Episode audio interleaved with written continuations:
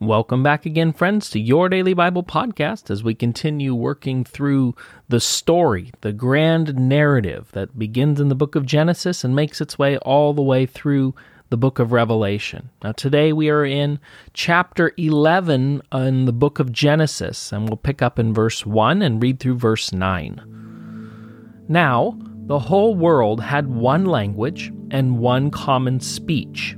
As people moved eastward, they found a plain in Shinar and they settled there. They said to each other, Come, let's make bricks and bake them thoroughly. They used brick instead of stone and tar for mortar. Then they said, Come, let us build ourselves a city with a tower that reaches to the heavens, so that we may make a name for ourselves. Otherwise, we'll be scattered over the face of the whole earth. But the Lord God came down to see the city and the tower the people were building.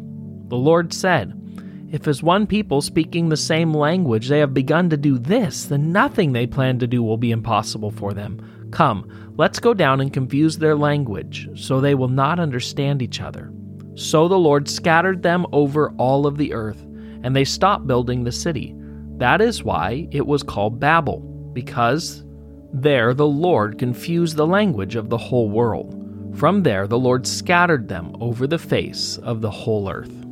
Okay, so in this scene, the Tower of Babel scene, we discover that after the flood and after Noah, as the earth has become populated once again by Noah's family, we see the same thing repeating itself over as we saw from the garden. We see humanity as it expands becoming more and more corrupted and more and more evil, to the point where now we begin to build our own monument to prove to God and to ourselves how great we are, to make a name for ourselves, to show our wisdom, our power, our authority, instead of, remember, as God designed us to live in family and community with Him, now we're declaring our independence um, that we don't need God and we don't need His way or His plan. We can do this ourselves.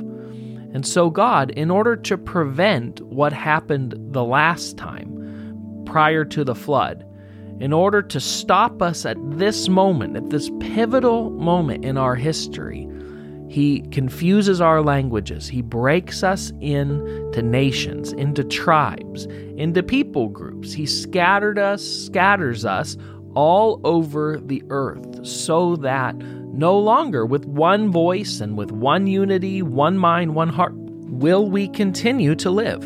You see, in our Western world mindset thinking, we think that unity and especially democracy is always a good thing. If it's the will of the people, it must be good, it must be right.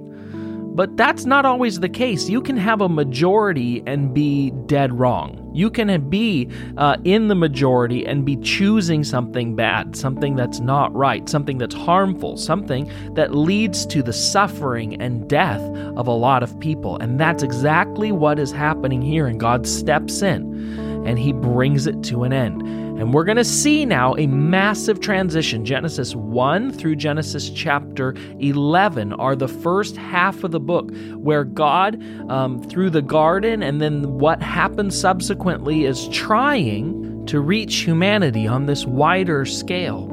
And now we're going to see God focus himself on one man, one family, and we're going to see his plan really take off.